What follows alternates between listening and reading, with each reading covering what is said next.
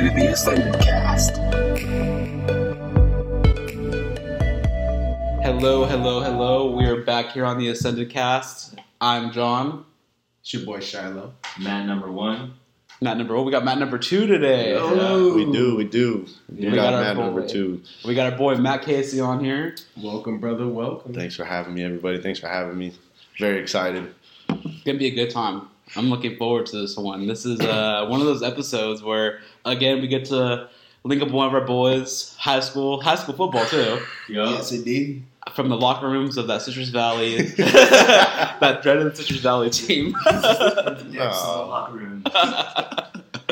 That's crazy, man. It's crazy. It's so good to be out here, man. When I was driving up here, I was telling Shiloh, I was like, dude, I've lived here 20-whatever years, and I've always wondered who lives past the McDonald's. I've never been over here, and then the whole time I'm driving, I'm like, dude, this is nuts. Yeah, I was like, who lives out here? And I was like, Shiloh lives out here.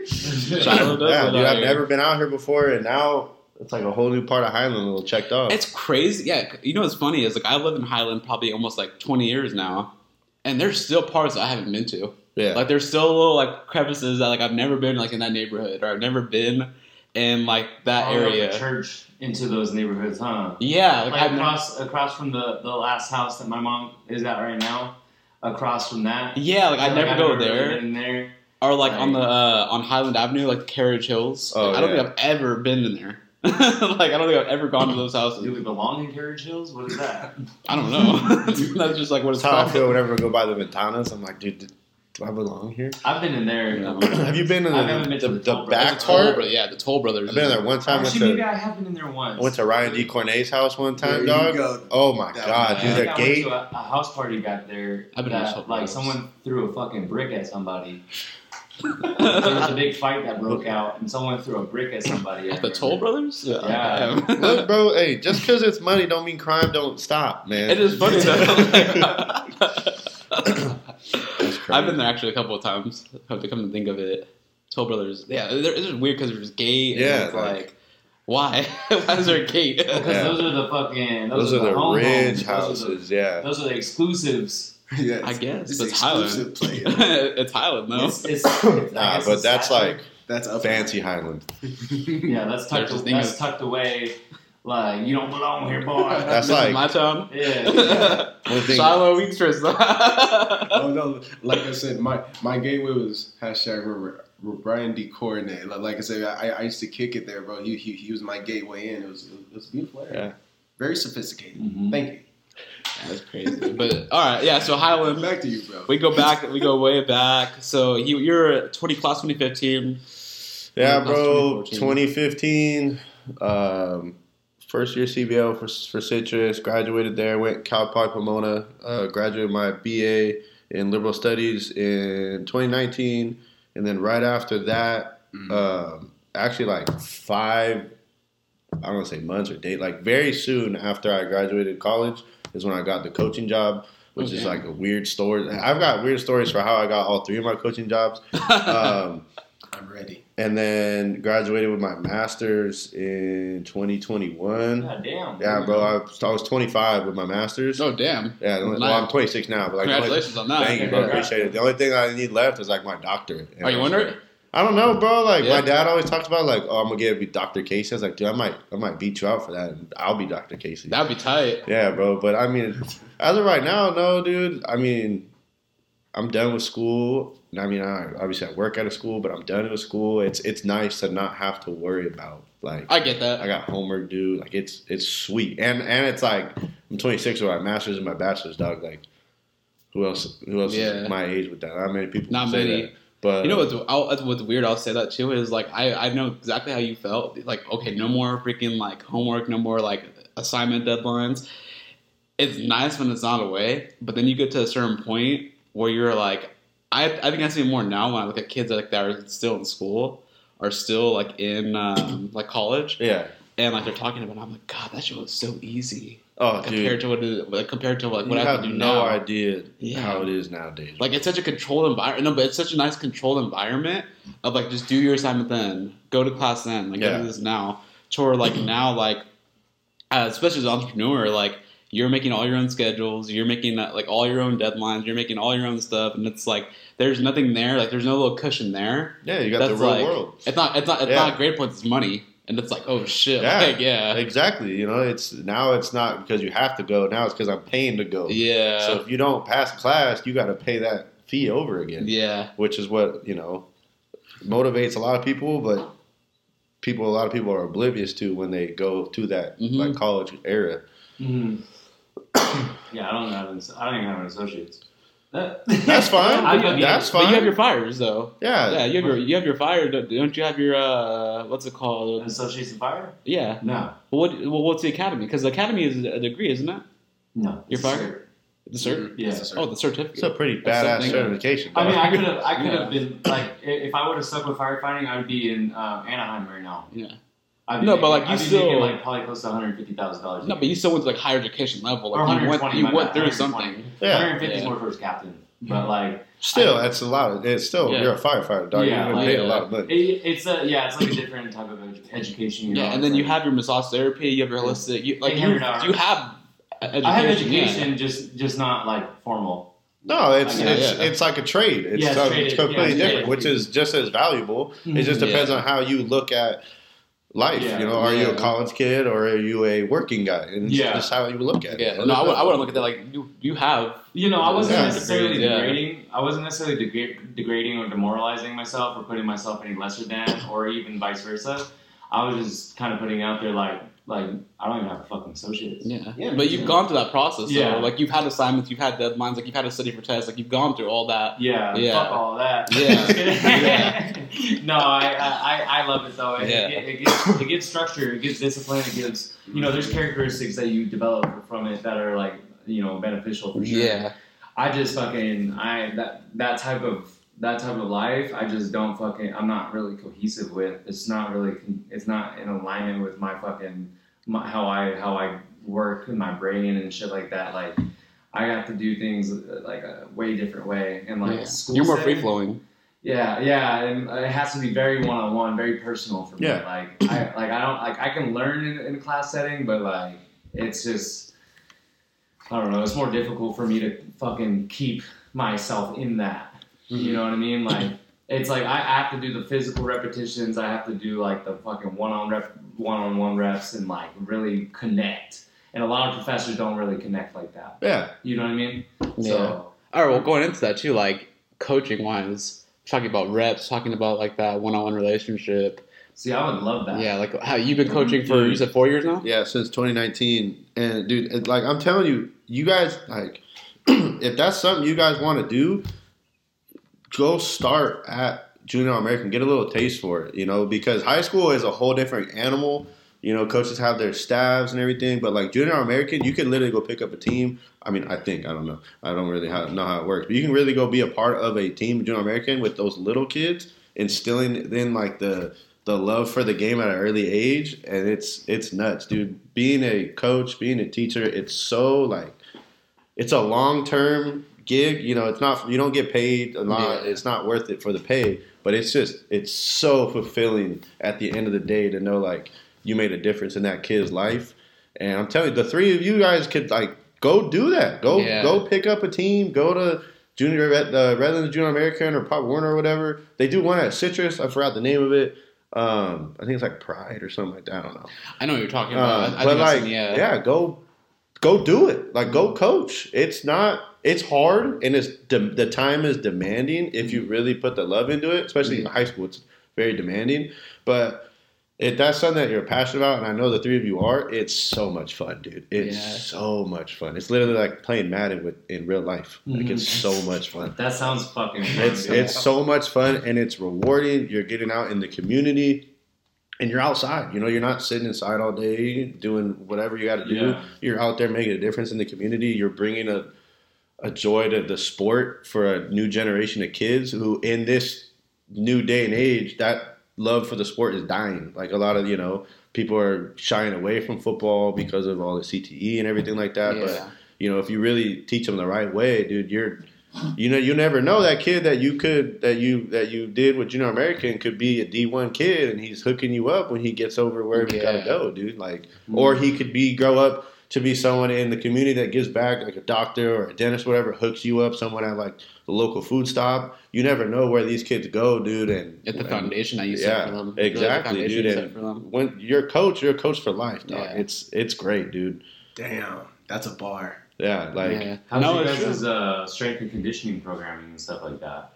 See, that's what I've always wanted to get into. Because I feel like that's where obviously John and I would most likely excel on top of being involved in practice. So it's like strength and conditioning, like kind of like a Coach Axe. Yeah, so that's exactly what I was thinking of. Yeah. So I thought, because we had Coach Axe, right? So he was our strength and conditioning guy. So I was like, when I went to my new school, I was like, dang, I wonder who our strength and conditioning guy is. They don't have that nowadays, dude. There's not a strength and conditioning coach. Usually at our school, our head coach gets the workout plan, he posts it up, he walks the kids through the workout plan. But we don't have like a set dude who's like, this is what we're doing.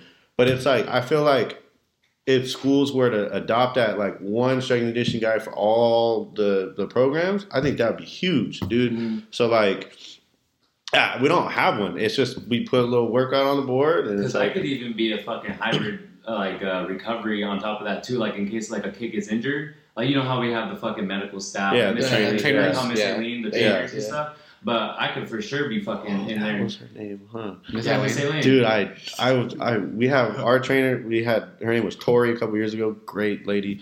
And then now we have Casey, who's another one. But I was like, I would always sit there and I'd be like, damn, I could never remember what our trainer's name was. Miss Eileen, yeah. Dude, yeah, so... My thing to you is, you know what else is big on top of like club sports and things like that is like personal training. I don't know if you guys have heard of like Winter's Circle or things like that. Like that's a huge, I don't know if you guys remember Gino Williams. Yeah. He does a huge thing, Team Ignite. Yeah. So our freshman going to sophomore year, he was our strength and conditioning coach. Yeah, no, yeah. He's legit, dude. I've been to a couple of his things when I was in high school, coming out of high school. He's legit. But that's a niche that so many people are trying to take advantage of is like personal training, things like that, rehab, recovery. It's huge, dude, like huge. Yeah. Like Winner's Circle is a damn school about it, it's like a whole school. Really? They have that. There's I'm gonna have to look into that. There's, I think it's called EM. It's down in like the Pomona area, or like not Pomona area, but EM. I think it's like Rancho, whatever. But I don't know if you guys have probably not, but in the high school world, it was Ganesha High School. Their softball and baseball teams both won CIF, like D7 or whatever. But they had like all new revamped teams because they had transfers come in from this virtual school, EM. Which is kind of like Winner's Circle. Mm. And it's just like you go to school, you work out. It's like, look into it, dude, because it's something. I know a lot. So I worked at Selfman here in Redlands. So I don't know if you know like TC. Yeah. So I know TC, I know the lab, CNC. Was it the lab 909 or something like that? Yeah, stuff like that, dude. And especially if you broaden yourself to all sports, not just like football, it's huge. Yeah. It's something that you could easily take advantage of nowadays, dude, because it's all about everyone wants personal training for their kid. Everyone wants their kid to be the next great, whatever in their sport. And stay healthy. Yeah, and that's the name of the game is they see all these professional athletes invest millions of dollars in their body that they're like, I want my kid to do that. I want my kid to have that personal training, that private training, the one-on-one, at a legit facility. Yeah. It's different. If they're not, then someone else is. Yeah, and you can make bank off that. And if you prove that you can actually do it, oh, dude, you get hella kids. Shout out because John Iola, I don't know if you guys know Mark's brother. He's a big softball. So Mark Iola, his brother John, really he's a big time like softball coach out here. Like he's like a private so he doesn't work for a team. He has all like the different schools. So he's been doing it for years. Like he was there when I first got the self-made, and then he left. He actually just opened up his own facility over I think in like Rancho called Inland Peak. Dude. And dude, it's a beautiful facility. Like it has recovery, it has therapists there. Yeah. He has the cages there, and like shout out to you, right? Like there's money in it. I'm telling you, dude. I'm telling you, it's like it's huge. And Winner's Circle really is like at the forefront of it. They were like hit the nail on the head at first. dude, that thing's huge now. Winter Circle is huge. I mean, during COVID, they were going to build football fields and have their own football league. Like, they're huge now. Really. Dude, Winter Circle is not what it was when we were in high school now. It's huge. And it's like going. Like, schools take note, like private schools, especially around that area, or around like the Orange County areas, they go to Winter Circle to get kids, because kids go to Winter Circle to win. Yeah. You know? So it's crazy. Like, that's something you want to do, dude. I'm telling you, there's so much out there. There's so much to get involved in. Yeah, opportunity. Dude. Like, there's so much. And if you're not connected to that, like, profession, you would never know. Mm-hmm. You know, you would never know. Like, that's out there. Me. Yeah, dude, like, it's crazy. It's like, go do that. Go coach, go personal train, whatever. Like, it's out there. People want that stuff. Don't get hired by Citrus. I wouldn't go there. I think Bruce got his staff made, dog. Yeah. You could probably do real well getting a job at, like, San G. I know Chaddick just went there from Indian Springs. Indian Springs probably needs people because they just lost their head coach, losing a bunch of people. Oh, could you imagine we go into a program that just went total doo-doo, and we fucking come back and whoop on Citrus? That's a bad part about it. You better hope Brooke retires, dog. that man runs Redlands, dog. Hey, but yeah, like... Hey, that's all right, my boy. if you want to get into the high school scene, it's all about connecting with, like, hey, you need a freshman coach. Mm-hmm. You know, you might not be paid, you might be volunteer, whatever, because, like, we have 11 stipends to give, like, 18 coaches, like 17 coaches. Like, we have, like, some people don't get paid full stipends, and we, like, you make it work. Well, that was a big thing too. I remember when we were there was, like, I remember some of the coaches weren't getting paid. Like, they were someone would say, we'll pay you, and then they weren't. Yeah, so, like, that's what I'm saying. You might not get paid, but again, coaches don't pay the bills, bro. You make like $2,000-$3,000 in a season, and you don't get paid till after the season. They don't pay you during the season. Yeah, bro. So you go the whole season, and then if you make playoffs, you get a playoff bonus. Like, each round you make, it's like 8% or whatever. It adds up.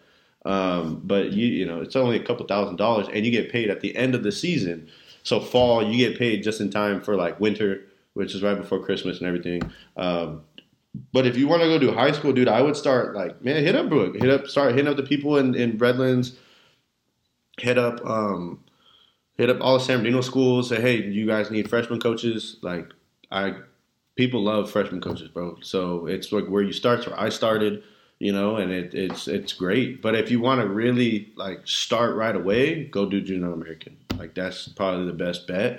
Because high school, like I said, it's a little bit more tricky. Yeah, it's more political. Shit, Coach Biggie could go freaking be a freshman coach. You could be a coach, Shiloh. Trust me. Your boy Shiloh gonna be a coach. Yeah, bro. And like I said, I'm gonna be coming to you. I don't want you to worry your hide. I'm gonna catch you in 5 years, bro. Watch what happens when you become a head coach somewhere. Wow, we're gonna be throwing investments for everything. Coach Shiloh, they're gonna be hydrated. Shiloh the booster. Yeah, dude. No, so, like, I'm telling you, man, it's a whole world out there that's dope people don't know about, because it's just something that you have to be in the profession to know, you know, and it's worth it. Go get into coaching, dude. Even if your schedule's tough already, go get in. Oh, dude, it's so much fun. It's so rewarding. So much fun. Yeah, I think the Friday, like, there's nothing like fucking like a Friday Night Live. Oh, dude. Yeah. Oh my God. There's so this year, there's a also you can be referees, dog. You could be like Matt Burrows. He's referees. Is he still doing that? Yeah, dude. He's ref to call my games. But they need. I feel like that'd be looking nerve wracking, bro. Like, they need referees. Like, it's a huge in all sports. Those fools are assholes. I fucking hate this. Hey, bro, but you could be that guy now. Yeah. Like, they need referee in all sports: baseball, football, soccer, all, you name it. But you can go be a referee. I forgot where I was going with this. That's another thing you can do too, is you can get back to the game that way. Go be a referee. You know, you're good at what you are. You get paid better. Like, there's so many things to do, dude. I would be like, I didn't see it. Yeah, I didn't see it.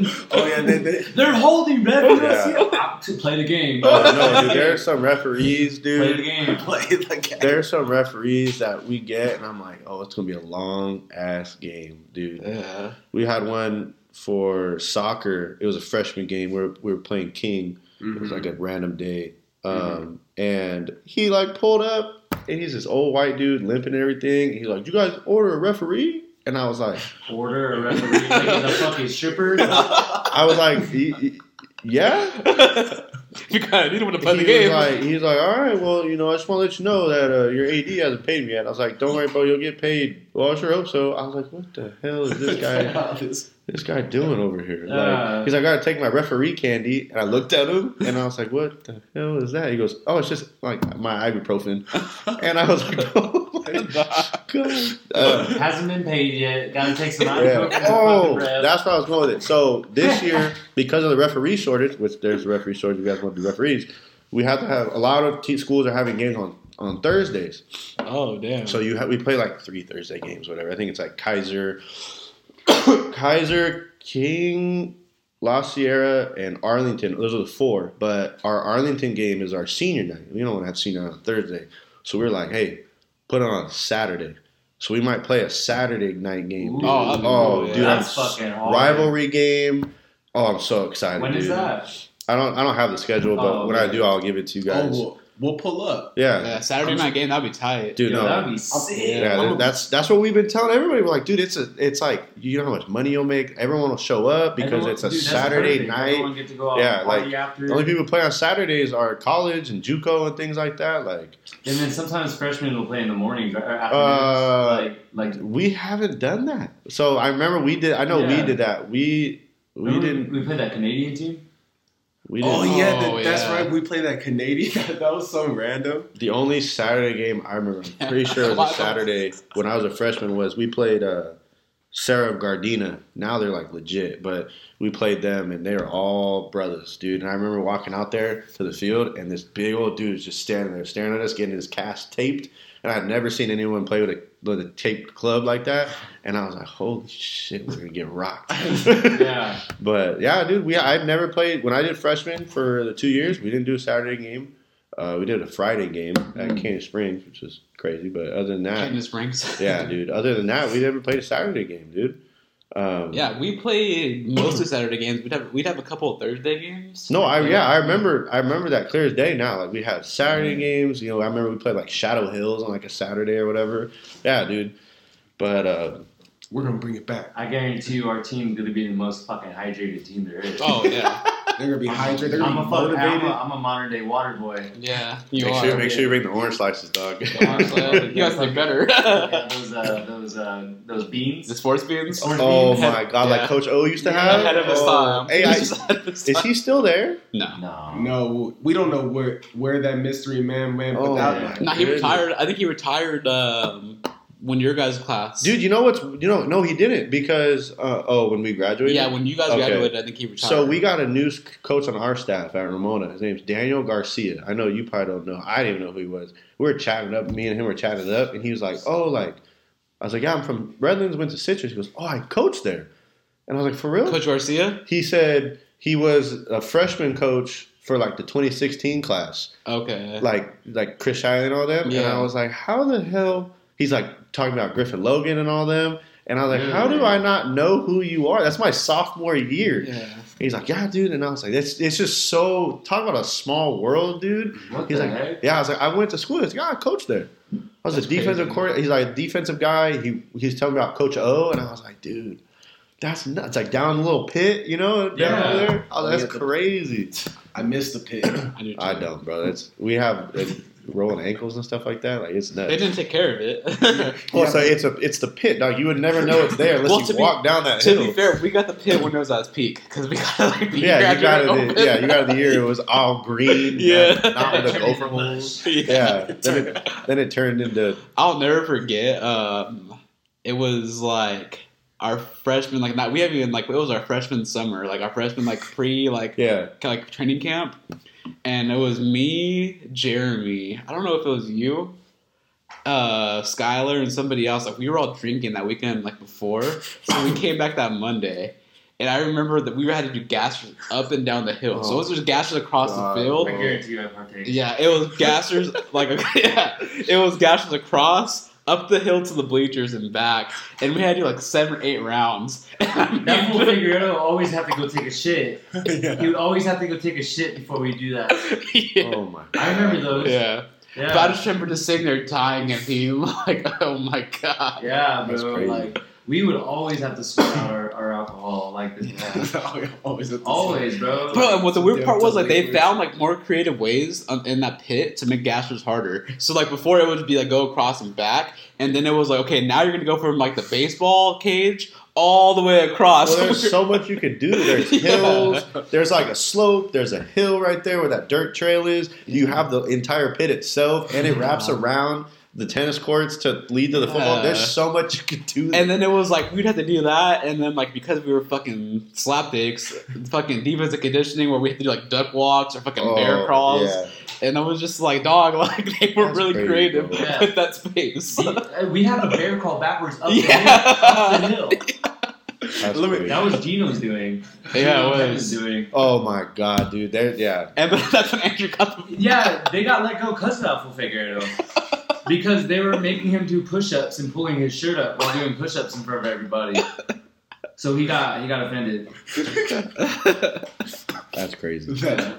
Hey, so I gotta ask you, man. You know, we're thinking about our freshman days of football, whatever. Well, what have what drills did you do as like a coach that like you do now to your own players that you're just like, damn, like you either get pumped for, or you're just like, oh fuck, we just gonna have to do this shit, you know.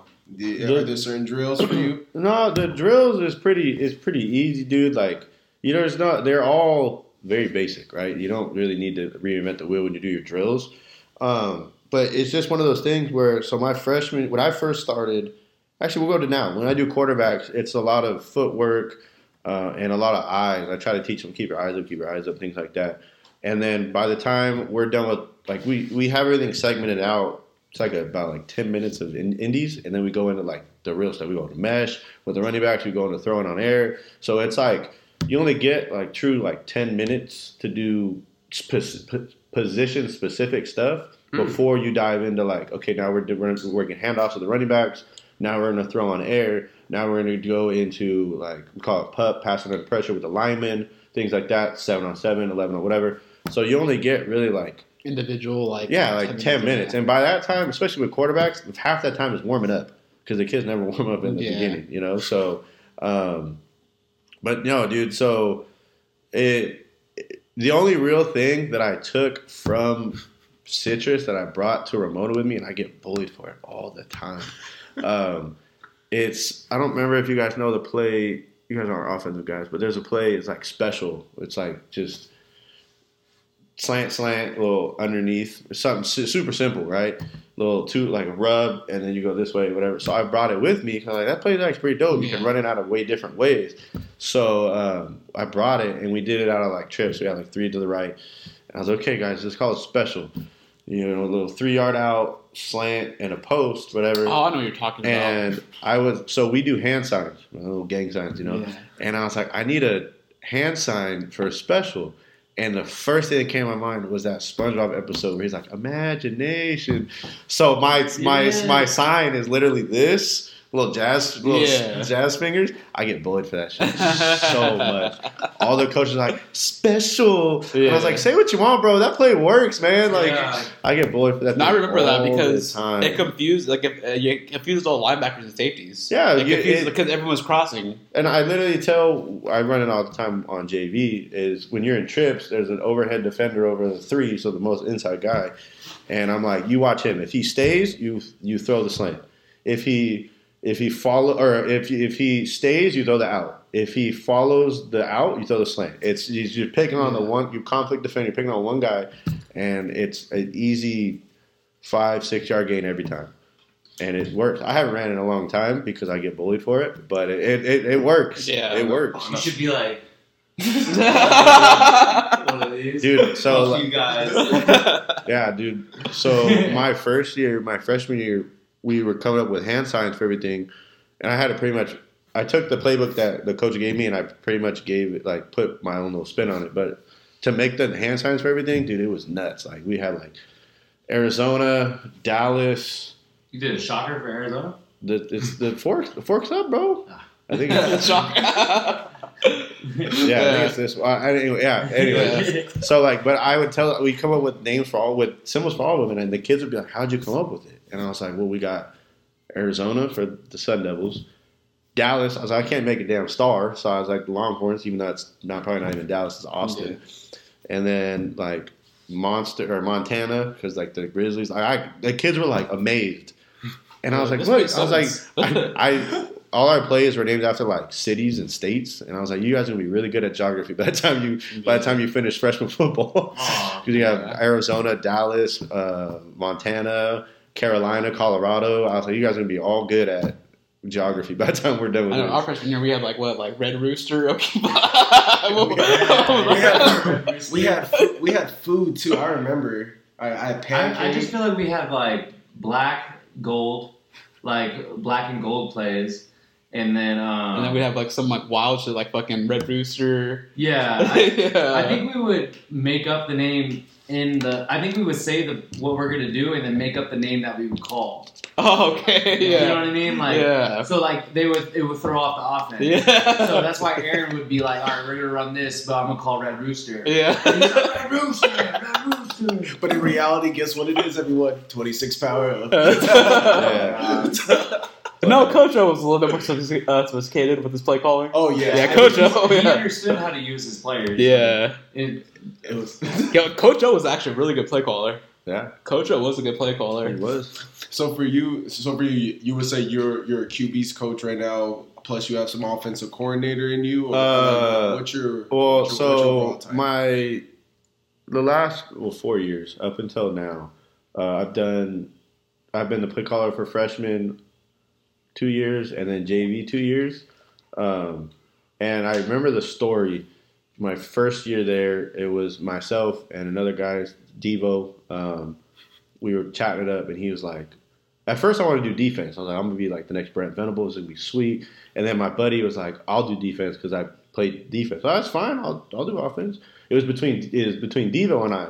And I remember we were sitting there, and Devo was like, you know, I would do the offense, but I've never called offense for, so I don't want to, like, do these kids a disservice and da-da-da-da-da. And I'm sitting there, and I'm like, neither have I, bro. But I'm going to do it. Like, if you don't want to do it, I'll do it. I don't care. And it was, like, it's so much fun, dude. Like, getting to learn one side of the ball, and obviously I don't know everything, but getting to learn one side of the ball, like, inside and out, all positions and everything, it's so much fun. Like, I see stuff on Twitter, and I'm like, damn, I wish we could do that. We did that. We had a practice a couple weeks ago where we ran this weird little, like, screen counterplay, whatever, and I was like, look, guys. I told all the coaches, I said, look, USC runs this. We're going to try and run this. And we ran it once, and they're all like, yeah, this shit ain't working. And I was like, but Lincoln Riley did it. That's all Lincoln Riley also has is personnel. Yeah. So from that day on, dude, I was kind of like, I'll do it. Like, That's cool. Do you guys play people both ways, students? Yeah. So if we have enough guys, like this year, we're gonna have some dudes that need to go like all three ways, like special teams too. Oh, okay. But yeah, we have a couple. We don't have a lot because we have a decent amount of kids that come out, and each one fills a role. But this year, we're gonna have about probably like three, four guys who need to go like both ways. Yeah. It's not all three ways, which is crazy, but quarterback, wide receiver. No, it's wide receiver, DB, lineman, O-line, D-line, things like that. Linebacker, receiver, things like that. Just kind of like put in wherever we can go. But the last year, we didn't have to worry about that. We were loaded. This group that just graduated, this class of 23, was just we were. If we didn't hit the injury bug at the end of the season, we're looking at a deep, deep run. And, well, we were Division 6 because now they do the playoff rankings differently than how we were in high school now. Really? For only football. Every other sport's the exact same way. Every other sport, you're going into the year, I'm D6. I already know I'm D6. We're not moving. Football, they do it like how college does it, how it fluctuates. They do it. It's called like the Cal Preps rankings. So they go off of like change the schedule, wins and losses, bad wins, good wins, things like that. So is like the first 5 games then more important than they were before? Because I remember before, I was like, you can lose. No. Well, it comes down to your league is the most important, because you could go 0-5 in preseason. Yeah, in the league. 5-0 in league, and you're in the playoffs. Yeah. No, dude. So Arlington High School a couple years ago, 2-8. Both of their wins came in league. They tied for third somehow, some way. Damn. Came down to a coin flip between the 3 schools. At 2-8? And they won the coin flip, so they made playoffs at 2-8. This is a very true story, and it's a crazy story. They go into Division 13. There's only 14, so you're like right at the bottom. Doesn't matter. They made it in. Yeah. Dude, they win the whole thing. They won CIF. At 2-8. In Division 3. They have a ring. They finished the year at like 7-8. They finished 500.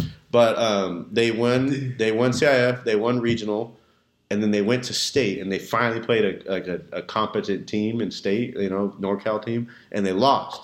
But dude, they won. They beat like Montclair, and they beat El Camino Real and LA. But I'm thinking like, dude, you watch the games. Division 13, it's horrible football. It's horrible football compared to us. Obviously, like we were that year, we were D8, but there's just horrible football. But they won the whole thing, so they do it based like it fluctuates how you go. We were D8 last year, or 2 years ago, and then this past season we went to D6. We were the highest ranked team in Riverside, and first round playoff game we played Northview. They're legit. Covina. We ended up beating them on like a last second, it's 4th-and-1, dude. Dude, it was so nuts. We go to play Calabasas. Oh, damn. Second round. Now, when we played Calabasas, I was like, dude, when we were in high school, Calabasas was like loaded. I was like, dude, this is crazy. I remember they came to our place. They were late. They came late, the big old charter bus, whatever. Their quarterbacks, the whole week we're hearing like, oh, one going like Michigan State or whatever. They're like loaded. I turn around, and I'm watching them play catch. Sideline to sideline, just balls on ropes, dog. And I was like, oh, my God. That's beautiful. Yeah. So, like, but, yeah, so they do it. Football, they do it like how college football does it. It fluctuates. And okay. It's more ranking. Yeah, so you could be D6 to start the year. You can finish D4, maybe D3, depending on how good your staying schedule is. I wonder what people are making those rankings. So it's all computer based. So, but there's a huge issue with people throwing games, people scheduling down, so they can get in. You want to get in a lower division, bro? You get to like anything below 9, like 9 and below. Oh, bro, you're playing like ACA. Reality. Why would they want to be in that division? To win a ring. To win a ring. It's you want to be in the high divisions. You want to compete against everybody. But a ring. Arlington's got a D13 ring. Everyone knows it's like we call it the Junior American ring. But they got a ring, bro. And I got a coaching stamp. Like you're probably getting a bonus. Hey, if you go get us a state ring or a state win, like you're probably getting a bonus. Each round you go in playoffs, you get a playoff bonus. So so when we went 2019. I wasn't on the varsity squad, but our varsity squad went to the championship finals. That's 4 rounds. That's like borderline 40% of your stipend that you're going to get added on to your stipend.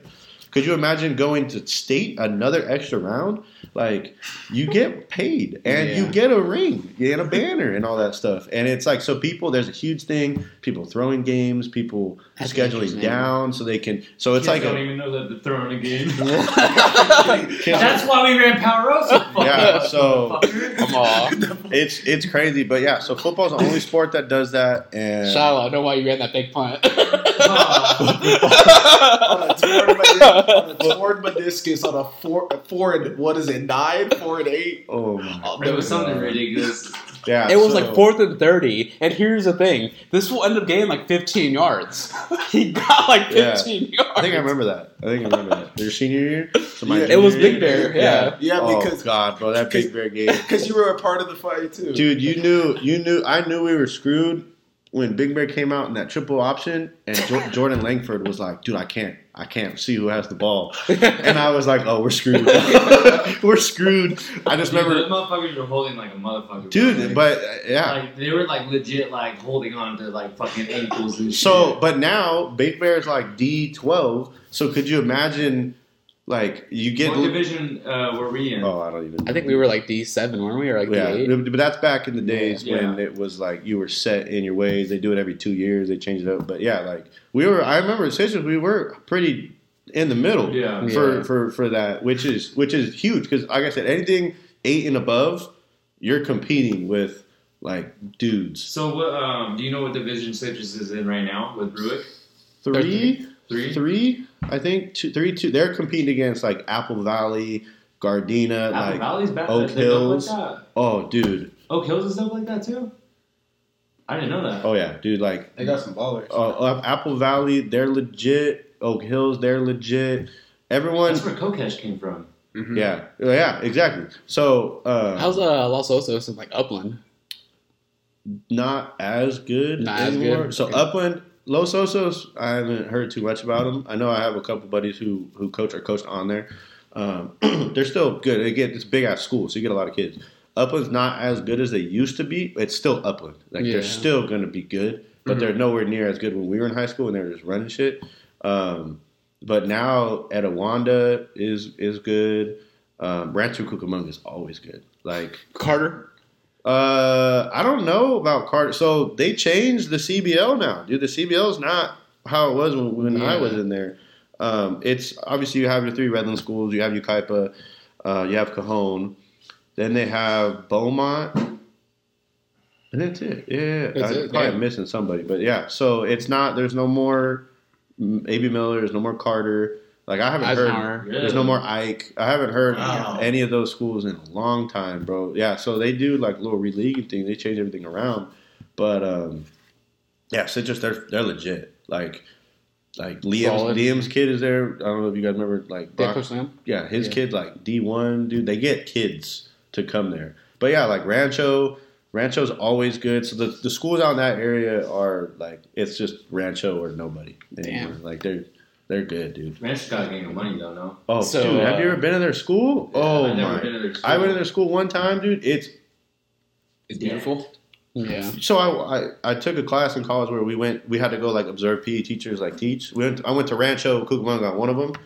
To get it, you go into the main office, and it's, like, the office, and then there's two stairways, two spiral staircases that lead to the bottom floor, which is where, like, everything else is.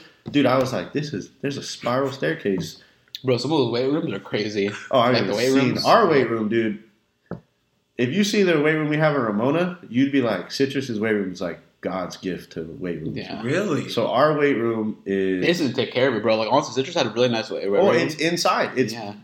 It's honestly, when I got to Ramona, I was like, holy cow, like, this is... Puts it in perspective because when we went to Citrus, our weight room was it's whatever. It's just a little. I know. I remember when we first got there, it was nice, and they just didn't take care of it. Yeah. So now, it's good now. Yeah. But like at Ramona, our weight room is underneath the visitor side bleachers, so it's outside, and it's just like it's small. Down. Yeah. No, it's outside, so it's like. Yeah. You get hit with the elements and everything. Water, everybody else's are inside. They're nice. Arlington, North, ours is outside. And it's like, dude.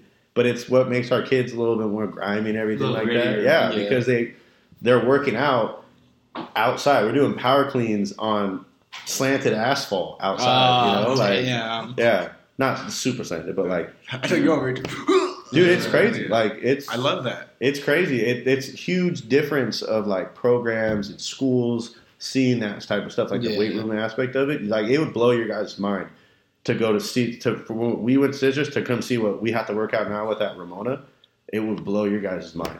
Where's Ramona again? Riverside, right off of the 91. You get off on Madison and you go all the way down to Magnolia and make a left. Okay. It's Madison, Magnolia, right before Jefferson. Okay, it's right there. It's a beautiful school. Yeah, it's a great school. One of the oldest ones in the district. How's JW North? Because I know they were like a powerhouse for a while. Way back. Okay. Yeah. They've been a powerhouse for a while. So they're like a tri-sport thing too. Like they're going to baseball, football, and basketball. They're good. They have his name's like Coach OP. Like OP, he's an Islander. Yeah. I don't want to say like exactly what he is. I don't really know, but he gets all those Islander kids to go there. So like Sua and Jonah would go there, and dude, they get like dudes. They had a couple dudes last year. They're good. They're not bad, okay, but they're not like, holy cow, spectacular. Yeah, because I know they were a powerhouse for everything. For like from like when we were in high school. Oh yeah, no, all the way to like the past probably like 2019, 2020. Oh no, they them and Pauly, like they used to be legit. Nowadays it's just like, oh, you know, that's crazy. Oh, they're on now. Well, I wouldn't say but they're definitely not what they used to be. Yeah, because to be fair with you, dude, if you're good in our area in Riverside, if you're that good, Centennial's on and got your phone number already. Like you're going to Centennial, like King. Yeah. King had a couple guys. I know one for sure was like a linebacker. I guess he was like Ronda Rousey's like nephew or whatever. She lives up by King, by the way, or her mom or somebody does. Was all CIF linebacker, was a dude transferred to Centennial. Damn. Because that's, if you're good, Centennial's calling you because they're like the best public school in the IE in our little area. Well, you know, the IE, but in our little area. Yeah. So if you're good, dude, they're calling you. Like we lost a couple kids. Like one or two kids to Centennial over the past couple years. Do they put out a lot of college athletes? Oh, dude. Yeah, Centennial. Yeah, Centennial is like a breeding ground for like what Matt Logan's doing over there is legit. They have, you know, Vontez Burfict. Yes. Yeah. He went to Centennial. JJ Taylor, he's a running back for the Patriots, went to Centennial. They have dudes that go to, if not the NFL, to college. When you go to their field, you have to walk up this little hill. On the side of their weight room is like three big old banners, and then it's just the fourth banner is just names of everyone who's gone D1 at their school. Oh, that's tight. Since like we were like before like we were in high school, and it's just so, and it's not even fully updated. It's so many names, bro. Said Corona Centennial pumps kids out, and like they opened the season, they played Modern Day, so it's like they're good and they played the best team in the state, you know. So it's. Yeah, it's crazy, bro. It's like all right, man. Well, actually, going on to the next subject, we're talking about like going back and forth, like from being a student, being a kind of a player athlete, to now being a teacher, being a coach. Like, what are the things that you see differently now? Like, what's like the different perspective you have, like on the game, like and in the school? Oh, dude. So I'll talk about the school aspect a little bit more because the game, it's just.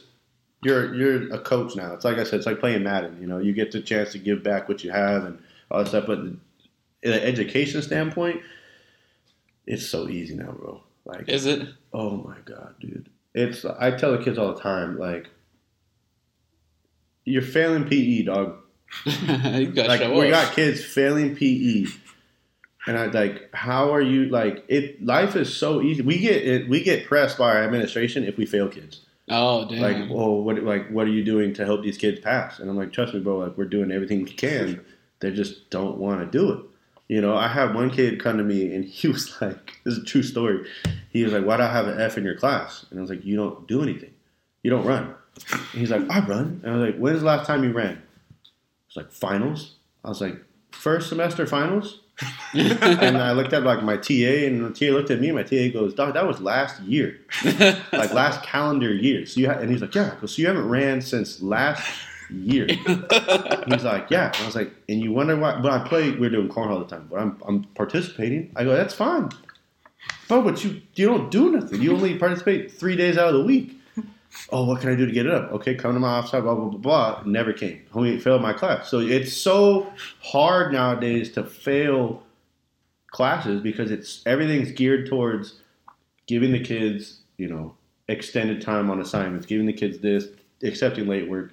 And, you know, it's just crazy. And nowadays, there's no discipline anymore. Like, no accountability. No accountability at schools, dog. Yeah. Like the kids run rampant at our school, and it's crazy because there's no more dress code at our school.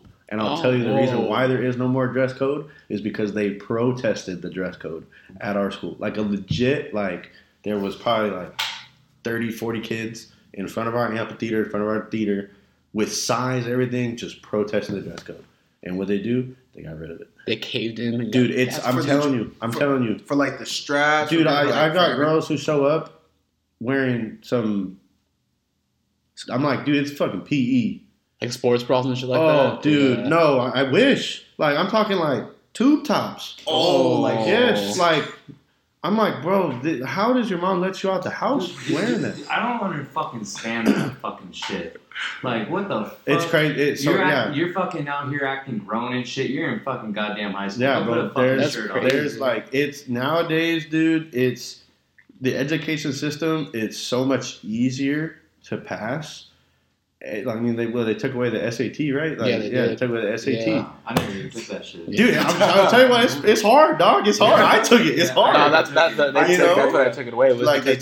They changed a lot of stuff, dude. And it's just, nowadays, I tell kids all the time, like, it's so easy to be a student nowadays. Is everything multiple choice now?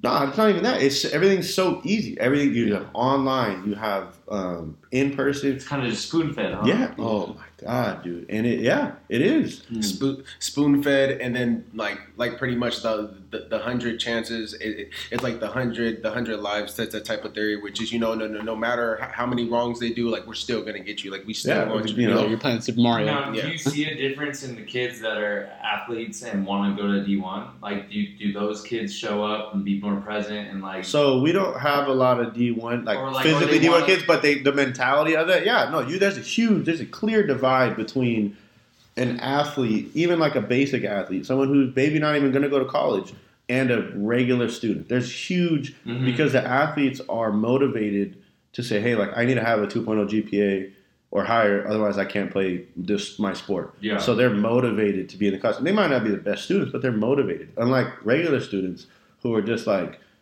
I looked up a kid's grade, dude, has all S. I go, why even, like, what do you do in school? You just show up. Why do you even come here? Yeah, you just show up. Like, you just sit there. And, like, you just, how boring is that to just sit there, listen to the teacher talk, and not do anything? You just sit there for an hour each class, just sitting. Like, it's crazy, dude. So, no, it's a huge difference between kids and athletics. That's why our school does a really good job of pushing kids to do sports, if not multiple sports. We have kids we call it the triple whammy. It's an award that they got at the end of the year where they do 3 varsity sports. We had one kid do 4. Oh, damn. Football, basketball, volleyball, and track. He was a high jumper. 4 sports. He did it 2 years in a row. He just graduated this year. Damn. Did it 2 years in a row. So we pushed that. We pushed that. Like, kid, go do something, And you get a lot of kids who don't want to do it, dude. It's nuts. Like, it's a huge difference in motivation level and attitude level even. Yeah. Well, I mean, I feel like I can kind of like relate to those kids in a way, because I think it was my junior year or senior year. What was it? My junior year or senior year? I had a 1.8, and I couldn't get into the preseasons. That's high. That's high, dog. I have kids on my soccer team with like a 1.4. There was a kid, I kid you not, when, I think it was like a couple years ago, we were looking at like who made grades, who didn't make grades, 0.6. Whoa. Okay, that's just like, zero, it literally, might not even been a 6. It started with the freaking 0. Yeah. And it was like a couple kids started with a damn 0. That's crazy. Yes, bro. But what I was going to say was, that during that time, that was my sophomore year. Now that I remember, because I was 15. That was just because I had just such a lack in the home space of like my parents being present, of like, because they were splitting up at the time. They were going. It was like a 11th month split up. Yeah. And so like they were just constantly gone with their boyfriend or girlfriend. And so that was my worst year in high school, because like I was let loose. Yeah, like I had no fucking, I had no overhead at home. Yeah. So when I got to school, I'm like, what the fuck? I get to do whatever the fuck I want at home. And it just, it creates that lack of discipline. It creates, so like, I'm wondering like where these kids have these disconnect, like, at home, what's going on at the home space. Oh, dude. So, like, I don't know if you know what the demographic is like. Is it not that great of a demographic of kids, like, coming from good homes? Or is it like, I was going to say, oh, no. But, like, our school is, so you got up the hill is King, and then that's obviously, like, the rich area. And then you trickle down to, we're all, it's like North, it's like King, Pauly, and then it's North, us, and Arlington. We're all kind of at, like, the bottom of everything, and then you go lower, it's North Vista and Hill, whatever. But you get to us, and a lot of our kids don't have that family figure, especially like a father figure in their lives. and like athletes and students. So they don't have that like authoritative figure. So last year I worked, I helped the attendance office. They call it like the A team, the attendance team, meet with parents and students of kids who have like habitual tardies and absences, like who are always absent, always tardy. Dude, the stories that I've heard, the kids, the parents that I talk to are like from like terrible parents to like my kid just doesn't listen to me. I'm trying to do everything I can to help him. I had one parent tell me he's scared of his kid. He's like, my kid like fights me, and I was like, holy cow! I was like, that's crazy. Yeah. So like you see a little bit of everything. You know, you got kids who are homeless, living who knows where, you know. Mm-hmm. I think one kid of ours was, like, he lived in a RV or, like a trailer at, like, the bottom of, like, the riverbed. So, like, not in the nicest of areas. Mm-hmm. Yeah, dude, no, it's, like, and that's what, like, when you coach, when you get around these kids, teach, whatever, you'll see that. And you'll see, like, oh, this kid needs that father figure, mm-hmm. that, you know, and that's what makes it that much more rewarding. For sure. Is to have a kid thank you for that stuff. Yeah. You know, like, do you see some of them latch towards you? Oh yeah. That, oh, 100%. Especially being so young, it's like a double-edged sword being young, because you can relate to the kids in a way that brother role. In a way that helps, but then it's also you're so young to where the kids don't like take you seriously. So double-edged swords. You have to really kind of establish yourself as that like figure. But yeah, no, you see that a lot. Mm-hmm. In the regular students and the athletes, dude, it's crazy. Like our school, I always compare our school to we're like the Riverside San G. Oh, okay. Same vibe, a lot of Hispanic kids. You know, I don't know if that's what San G has, but it's a lot. We have a lot of Hispanic kids, bro. Like I have multiple kids across my classes who don't speak English. I'm over there slanging Spanglish out there and everything, but it's crazy, dude. Like you see all total walks of life. It's ridiculous. For sure. That's interesting. So maybe, I mean, obviously you're more like on like the physical education side of things, but do you see like what the curriculum is? Because today do Common Core, is that still a thing? Yeah, no, it's a big thing. I guess like you said, I'm PE, dude. Yeah. So like it's super simple. My curriculum, freshman PE is a little challenging in the sense of like what you can teach. So PE1, which is freshman PE, you have individual or dual team sports, which are like backyard sports. So cornhole, badminton, pickleball, bocce ball, things like that. And then it's when they get to sophomore PE or PE2, that's when you do the team sports, like fun stuff. Yeah. Football, basketball, soccer. So I always get the kids, let's play football. Like, no, we got to play cornhole. What the hell is cornhole? I'm like, just wait, let me teach it to you. It's a lot of fun. We do like we did frisbee golf. Frisbee actually cool. Turned into so we would do frisbee golf for like a week because it's so boring for me and the kids. And then I would say, look, we do like a week or two of actual frisbee golf, and we'll play ultimate frisbee. Oh, and same as always, bro. Oh, it's lame. I go, just play the game. I was like, this is a game that you'll play. You can go play outside right now. I was like, I still play it sometimes. Ultimate Frisbee's fun. Oh, dude, the kids love it. The kids are all into it. Ultimate Frisbee's the shit. Cornhole, we just got done doing cornhole. Same thing. I was like, this is a game that you can play right now with your uncles. I said, I guarantee you seeing your family members intoxicated playing this game. Yeah. Uh-huh. And give it about 5 years, you're going to be playing this shit. And they get into it. So it's like, it's kind of rewarding in a sense of like you're teaching these kids a game that they're like, oh, we want to play football. Like, okay, you'll get to play that when you get to Coach Monk's class, when you get to the next level. But now we're going to play pickleball. And if you never play pickleball is so much fun. It's like old people tennis.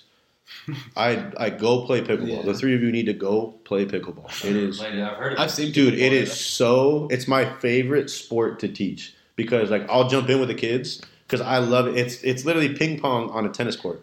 Damn. So much fun, bro. Like I love ping pong. Dude, it's like pickleball, you guys need to go play pickleball. Like go find a pickleball court because they have specific courts for it. Or just even go to a tennis court, go get a wiffle ball and some little paddles or whatever. It's so much fun. Okay. It's so much fun. It's my favorite thing to teach. I'm going to have to get a little pickleball. They have leagues too, don't they? Yeah, dude. No, it's a huge thing. It's a huge thing. Pickleball, like my grandma. It's like racquetball, isn't it? No. But like how racquetball, like it's literally ping pong. Yeah, like how people like go like it's like a cult. Yeah. It's literally I call it an old person sport because my grandparents were the first people to show it to me and my cousins, and it's so much fun. Yeah, no, there's like the racquetball comparison is because when I worked at LA Fitness, I swear, dude, like these dudes would come in like every day, every week. They'd have money. Like I would watch dudes leave. LA Fitness pissed off because they lost the game of racquetball and lost money. I'm just like... It's crazy, bro. Yeah, I'm telling you, teaching those kinds of sports it's fun and it's challenging because you have to get creative. Like, you can't play soccer, so you got to play soccer golf. But what I do is I go, like I said, 2 weeks of the actual sport and I reward them and be like, okay, now we're going to play soccer. Now we'll play ultimate frisbee, you know, now we'll play this or that, and like it gives the kids a chance to explore a new sport and then play something fun.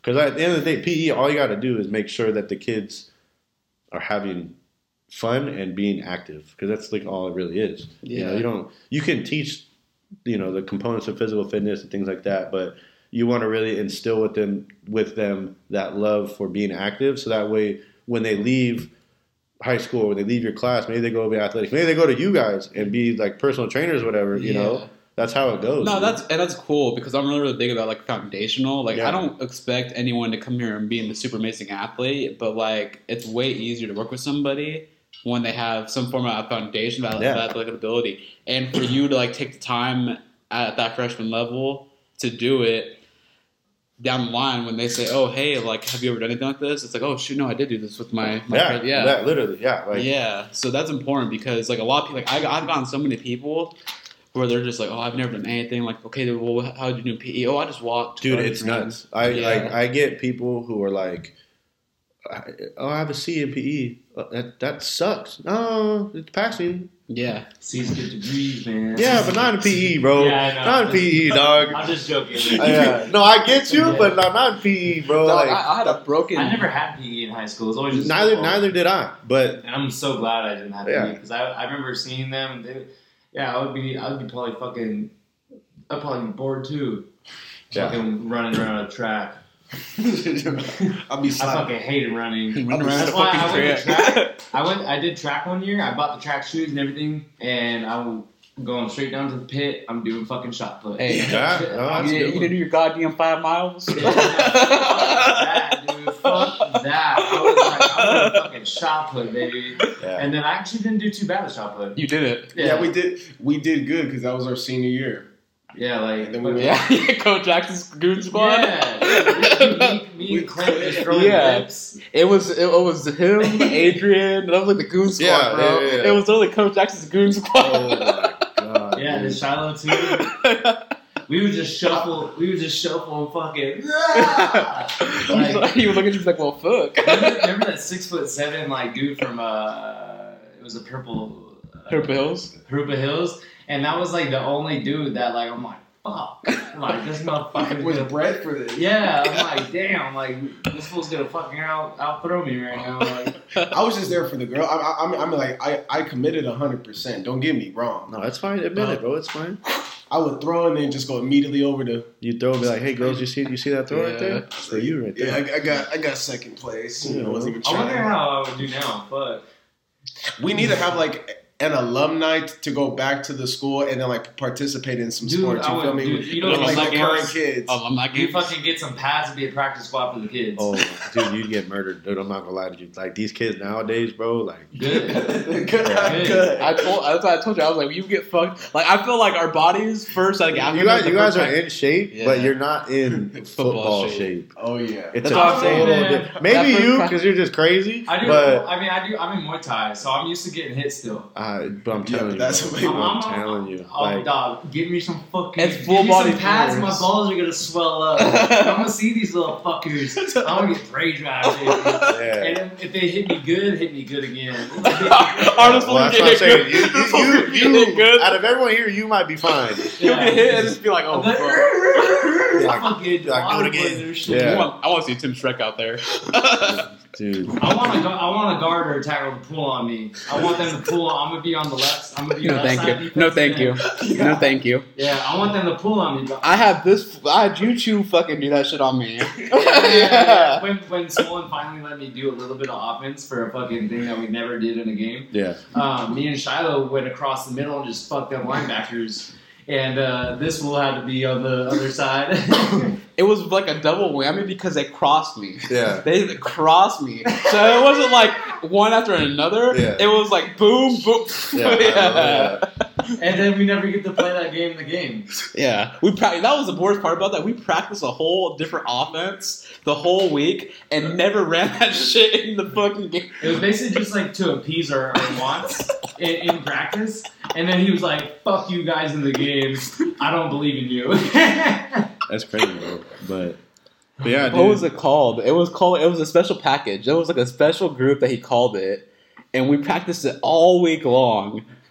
And all of a sudden, like 3 game plays into the game, he's like, nope. And just goes back to power up. Yeah. No, what about you, man? It's crazy. It's crazy. Like, you know. Oh, so actually the next question then, too, is like, all right, so going and watching football for the last like 10 years now and just seeing all the different things you have, like at the high school level, at the college level, even at the pro level, like what do you really see in the game and like what do you try to instill in your players to kind of get them to the next level? If they want to be a college player, they want to be a pro player, like what do you try to like prep them or like instill in them to get them to that level? That's a good-ass question, bro. Realistically, it all translates to the same thing. You know, like high school, if you're watching college ball, you're like, okay, you know, you pick up like certain plays and certain concepts there. Then pro, it's a whole different level. Like pro, you can't really compare, at least my eyes. I'm like, dude, freaking Odell Beckham Jr. running a fade. We don't have a guy that's Odell Beckham Jr. Yeah. But it's just a lot of, you know, we tell the kids, like, watch your position group when you – turn on college ball. When you turn on NFL, watch your guy, see what he does. You know, and the biggest thing that we try to instill within them that's a challenge, especially at our school, is like the weight room. Like yes, you're good. Like right, you're all state, all this, whatever. But if you're not lifting your weight, have fun, bro. Have fun at even competing in JUCO. Like yeah. So the weight room is really like where it starts for us. It's like, okay, get in the weight room, watch film. Watch what your guy does. Like that's, you know, because we can only take them so far. You have to really understand the game at like a more fundamental level if you want to take that next step. But a big problem that we have is a lot of the kids just don't like buy into the weight room. Like I feel like as crazy as Coach Axe was, that dude had you doing whatever. Hands in the barrel. Yeah, that dude had you like, okay, I'm about to go CrossFit the shit out of this bar right now, but I'm gonna do it. He's a motivator. Yeah, like he, you know, but like, and he kicked people out. Yeah, so like, nowadays, at least at our school, we struggle with that. Like, you work out 6th period, bell rings. I'm gonna go talk to my girlfriend. I'm gonna go get food and come back. It's like, okay, like hit the weight room because there's other schools that we play like the North Vista. They're in like the hood of Riverside, like the you know, they run the double wing, which is like old school football. The double wing, and they are huge over there. Like they lift some damn weight, bro. And they're strong and they're gritty and they come from that culture of like, I'm just gonna punch you in the mouth, bro. Mm-hmm. But they lift weights, and we try to tell the kids like, you're gonna get annihilated if you don't lift some damn weight. Yeah. And that's kind of where it starts with the foundation of if you have the drive to want to lift, to want to watch film, you probably have the drive to compete and push yourself to be a college guy. Because we have a lot of dudes who can go play JUCO. You know, maybe not a lot of guys who can go get like D1, D2, D3 offers, maybe NAIA, but we have a lot of JUCO kids. I think we have a lot of our 23 class who are going like RCC, Mount SAC, Valley, and things like that. But we don't have those kids who can go D1. So what we do is, okay, you're going to go play JUCO ball. Great. You think that's like a step down. No. JUCO's tough. And a lot of our kids are going to go to RCC, which I get it because it's down the street. But I was like, bro, you realize RCC and Mount SAC are just like everyone's a bounce back. So they're D1. They're D1 talent. So they don't have D1 grades. You're fighting against a kid who is a stud who maybe his head's not screwed on all the way. But, you know, now you have to compete with, like, high-level talent. And if you haven't been hit in the weight room, oh, you ain't going to make it. Oh, you don't know the fundamentals of this, you're not going to make it. Bro, I went to fucking Chaffey for a summer. Chaffey's good, too. Team Strat. Yeah. And I got injured in the weight room trying to fucking... Yeah. Like, it's a whole new level. Trying to compete with them, bro, because I think they had a guy, that guy I mentioned, X, Xavier, he's a bald white dude. I think he came from Centennial. Yeah. And this dude is like this fucking corn-fed white motherfucker, just big as fuck. Bro. And then they had like the defensive line, bro, like was almost all Polynesian. Like this dude, I'm talking like their names were Achilles, Achilles, Francis, and what was the other fucking name? Xerxes. No, I'm serious. Like these were their names, and like. But they get the freaking and bro, like, they were like 20. They were like 22, 23 years old or some shit. Like 21, 22, 23. Like have kids, fucking. And you're 18. I was 17. Yeah, 17. I was 17, barely 200 wet. 100, dude. Barely 200 pounds wet. Oh my, bro. Yes. Like and like I'm getting conditioned and I'm getting like decently fast. But, like, the weights, bro. It's a whole new level. Just fucking ridiculous. Yeah. Like, there was guys in there, like, hand cleaning fucking, like, three something, just fucking no problem. Yeah. And I'm like, what the fuck? I fucked up my neck and my lower back. No, it's, yeah. So, like, that's what we try to tell the kids. Like, I kind of, anytime a kid's like, I'm going to go to RCC, I'm going to be like, that's great. But you should probably go somewhere else because you got all the talent in the world. You can probably make it there, but you gotta you're gonna really have to compete. You know, you're coming from 4 years of you've been the starter. You haven't really had to compete for like starting reps, like because you're the guy. Now you're gonna go against a let's say running back committee of a group that's like two bounce backs. Probably one of them's like a power five bounce back, and you're like, oh. Shit. Yeah. I think we had Austin Deku. At Chaffey. You guys remember him? He was a quarterback. I think so. And linebacker. Yeah, I don't. Yeah, that I remember because I think he went somewhere and bounced back. Yeah. Somebody's. I don't know if you remember that show, Last Chance U. Well, like those are the guys you're dealing with. What I tell everyone to watch, and I tell everyone to watch.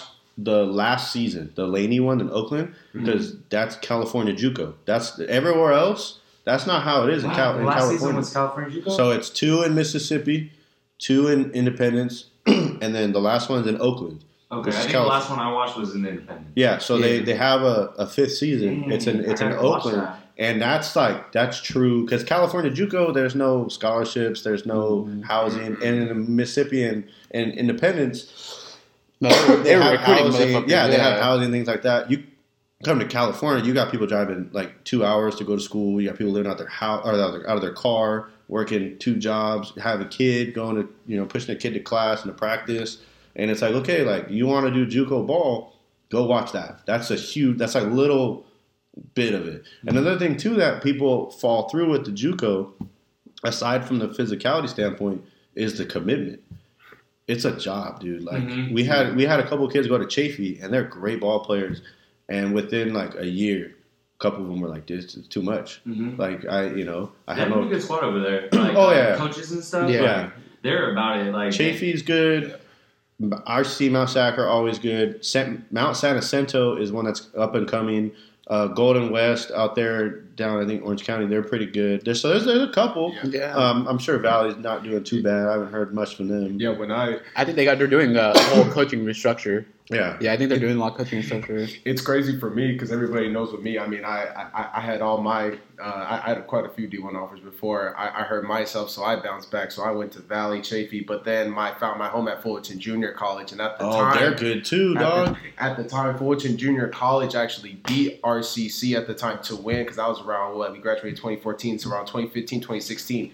Those boys were ballers, but I love the environment. I had dudes from Tennessee, Mississippi. There was literally like a house that was down the street.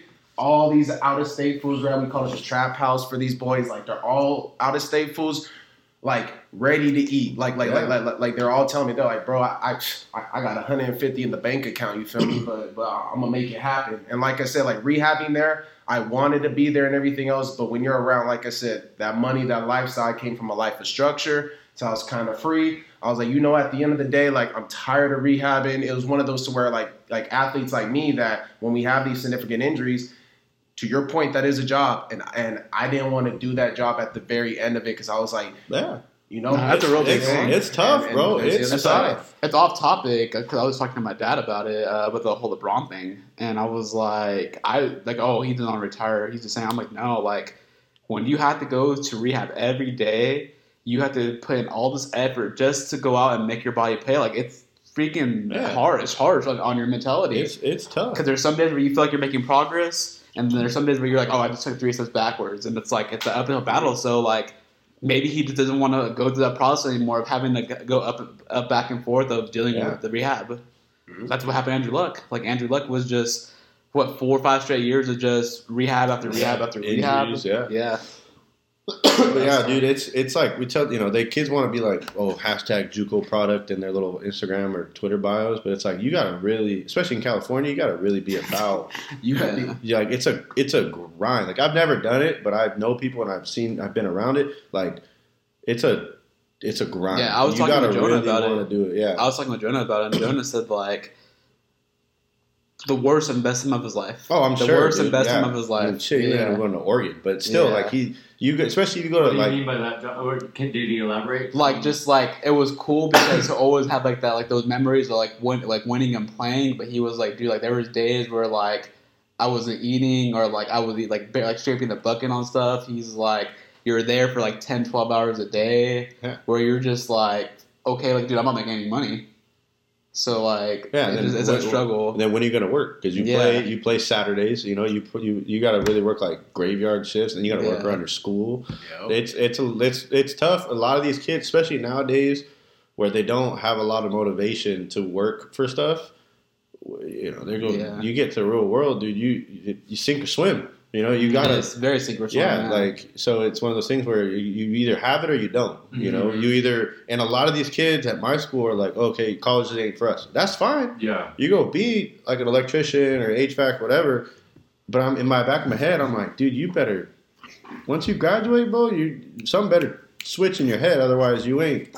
Dude, that's why I left fucking JV because I was like, I'm not built for this. I was like, I'm fucked up. Like I'm fucked up at a young age. Like my lower back, my neck. I still honestly think I fucked my neck up really bad from that shit, and it still fucks with me to this day. Oh, probably. And that's why I was like, I'm going to leave and go use my body for something that I can get paid for, which is firefighting. Yeah. That's why I was like, I'm going to take this fucking physicality and apply it to here. And then that's where the firefighting came in, and it's still discipline and accountability and ownership. And even that's fucking hard. Like, it didn't click for me. Like, that type of mentality didn't click for me until like almost the second academy, because I got hurt the first academy. And before the first academy even fucking started, the chief brought me in and was like, people like, you don't make it. Like, you know, like, you better fucking change something up or you're not going to fucking make it. And I was like, what the fuck does this dude mean? Like, you know what I mean? Like, what the fuck do you mean I'm not going to make it? Like, you know, and he like got me thinking like, what the fuck do you mean? Like, I'm not going to make it. And then like, so I showed up, and then like halfway through, he was like, I want to acknowledge the fact that you fucking changed. And do you realize that? And I'm like, I guess I did. Like, I you know what I mean? Like, and so like, it really didn't take that. It really took that for me as like all the way through all those experiences to fucking learn what discipline and sacrifice and ownership and not making an excuse on why you couldn't do something. You know what I mean? Yeah. It's because you didn't show up and fucking do it. It's crazy. And so, like, that's where, like, I asked, like, if you knew the demographic for the kids, because, like, that's where the, like, overhead discipline is where it really matters. Oh, yeah. And so it's, like, that's it's fucking difficult nowadays to get that. And I think that was the cool part about us. Maybe, I mean, he was part of it so much for us, but I think we were really lucky because we had coach teams. We had Coach Goodland. Oh, yeah. I think Goodland's still there. Yeah, Goodland is still there. I know Goodland and Liam are still there. Oh, Liam's still there? Yeah. But, like, our defensive coaches. Dude. I remember that. Like, he instilled a lot of good, young, the qualities for, like, young men that you should have because he was really on top of his stuff. Like, he made it. He led by example. He led by example, yeah. 100%. No, I remember doing that, the military thing every year. Oh, my. Shock and awe. Yeah, shock and awe. I'll never forget that. Oh, my God. And I'm like, this is dope. And then you get to the end of it, and you're like, teams, why? Why'd you have to set this up? Yeah, I think that a phrase by him, which for you, this is what you're doing, and I'm so freaking happy that you're doing it, bro, is because you're establishing these core memories for these young men and women too, because I'm going to ask you something about multi-sports, but Coach Teams' mantra of pain is weakness leaving the body for us when we're working out and we're going through those workouts.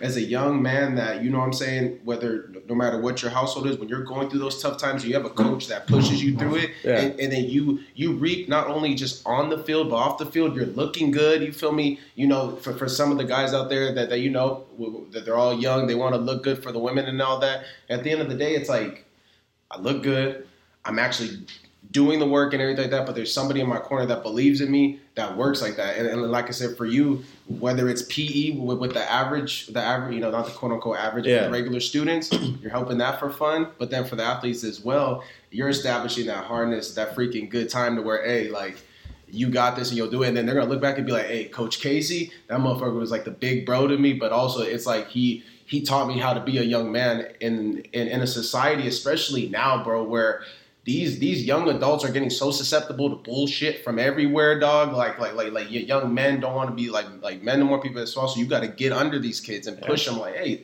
let's go. It's crazy, dude. And you know, it's funny. When I work out sometimes, I still have like a flashback of teams yelling at me, don't stop, and I'm like, you know. Yeah. But yeah, no, dude, like that's why it's so rewarding to give back, because like we all have our experiences, good and bad, with high school and growing up and everything. So you're giving to the kids what you would give to your kid. Really, that's how I see it. Like I'm talking to you how I would talk to my kids if I had a kid, you know. Mm-hmm. And that's kind of when you give back, you know, a lot of these people don't have that dad figure, which is why the three of you, I'm telling you, would be so good with kids in establishing the fun of like foundations of like not just a sport, but just being active. You know, you're all physically active people, all with three different like outlooks on life. Oh, college, you know, working security, working fire. Like the kids need that, because nowadays everything is getting pushed to college, which is great. But not every kid is a college kid, bro. You're not going to get, you know, Johnny over there might be, you know, he might go to Crafton and be there for 9 years. But why go there when you can go do like HVAC and go put your hands to use, like you said, you know, like. So it's just, you know, giving back to your community it's so fulfilling, dude. That was a beautiful, the one thing I want to elaborate on. And we've talked about the format, like. Going back to Coach Teams is whenever you'd have us do something, like it was very much different when he was there versus like when Smolin was telling us to do something. Like we generally wanted to go and fight and do what Teams did for us because we knew he cared, like, and we knew it mattered to him. Mm-hmm. And like I think we've talked about instances like where like we would mess up in practice and like he would come and like chew us out. And not once did I ever feel like he was doing it to be personal, because he wanted what was best for us. Mm-hmm. Like it wasn't like him just yelling at us because he was mad or frustrated with his own self. It was like, no, like I know you can do this. I know you can get it right. Like this is why I'm getting frustrated with you. And like there's even times like where I'm finding clients where it's like you kind of channel that where you're like, I know you're capable of doing this. I know you can do it. So this frustration isn't me wanting to be mad because I'm mad at you. Yeah. It's because like I know you can do it. Yeah, it's like I'm not attacking you. I fucking care. Yeah, that's what you know. Like you're feeling attacked right now. Yeah. And that was the thing with teams. Like it was never like I felt like attacked. It was just like, oh, dude, like I'm actually messing up, and it's like I would want to do better. Like it was like now like. He's like, if I wasn't getting on your fucking ass right now, this passion means that I fucking care. Yeah. If I didn't care, I would just be fucking throwing water balls at you, telling how much of a piece of shit you are. I've told that to kids and in the coaching world and even teaching. They're like, oh, why are you always on our case? I'm like, bro, the moment I'm not on your case is when something's wrong. Like it's when the moment I give up on you is the moment. Like, you're like, it's too late. You checked out? Yeah. No, dude. And unfortunately, like, a lot of the kids, like, I've fought, like, tooth and nail, especially teaching, to, like, get them to, like, do something. But there are a couple where you're just like, it's the end of the year, bro. You got an F. I'm just Chad, I'm tuning you out because there's like checked out. Yeah, because like you're not gonna. I've tried to help you all year. I'm trying to like push you, motivate you, whatever, and you just keep fighting me back. Okay, like when there's no reciprocation, there's only so much you can do. You're just constantly just fucking going like, hey man, you're leading the horse to fucking water. Yeah, you can't shove their head in. Yeah, water. Yeah, exactly, dude. And that's what nowadays everyone's like in education and in general is like everyone wants you to spoon feed somebody and do, but it's like no, like you need to teach them some level of accountability. Like you have to be able to do something because when they leave high school, it's not fun anymore, bro. Like you got to pay for your own stuff. Some kids might be kicked out of the house. Some kids might want to leave the house, and it's like I just moved out of my with my parents at the start of this school year. So like last July. That's crazy too. Living on my own, bro. Paying all the bills and stuff. I was like, damn, like this sucks. Yeah. You know, and it's like, thankfully I have that instilled with me to work hard to get money and all that, whatever, to stay on top of my stuff. But like, there are some days where I get home and I'm like, damn, dude. Like I come home to food, my parents would feed me, and now it's like I gotta make my own food. Yeah. And if I don't do that, I don't eat. Mm-hmm. I gotta do the dishes because if I don't do that, then they just sit there. Like there's dishes right now in my kitchen, in my sink, and I'm like, damn, bro, I gotta wash those. Yeah, like, I'm gonna go back home, and they're still gonna be there because no one. It's up to you now. And a lot of those kids don't have that responsibility. Yeah, they don't have that, dude. Even and it's such a small task. It's scary. 100%. It's scary. I have. Second semester of school, dude, I did one online assignment. It was how to play cornhole. You watch a video, and you answer questions that come straight from the video. Super easy. I made it as easy as I could. And I take late work all the way to the whatever. I had kids who didn't do it. And I was like, dude, it's a 10-point assignment. It's a 5-minute video. We're literally playing cornhole. So instead of me yelling at you because you don't know how to play, watch the video. It'll give you the answers. It'll teach you how to play. Either you don't speak English, it has Spanish or Pashto subtitles. It's not hard.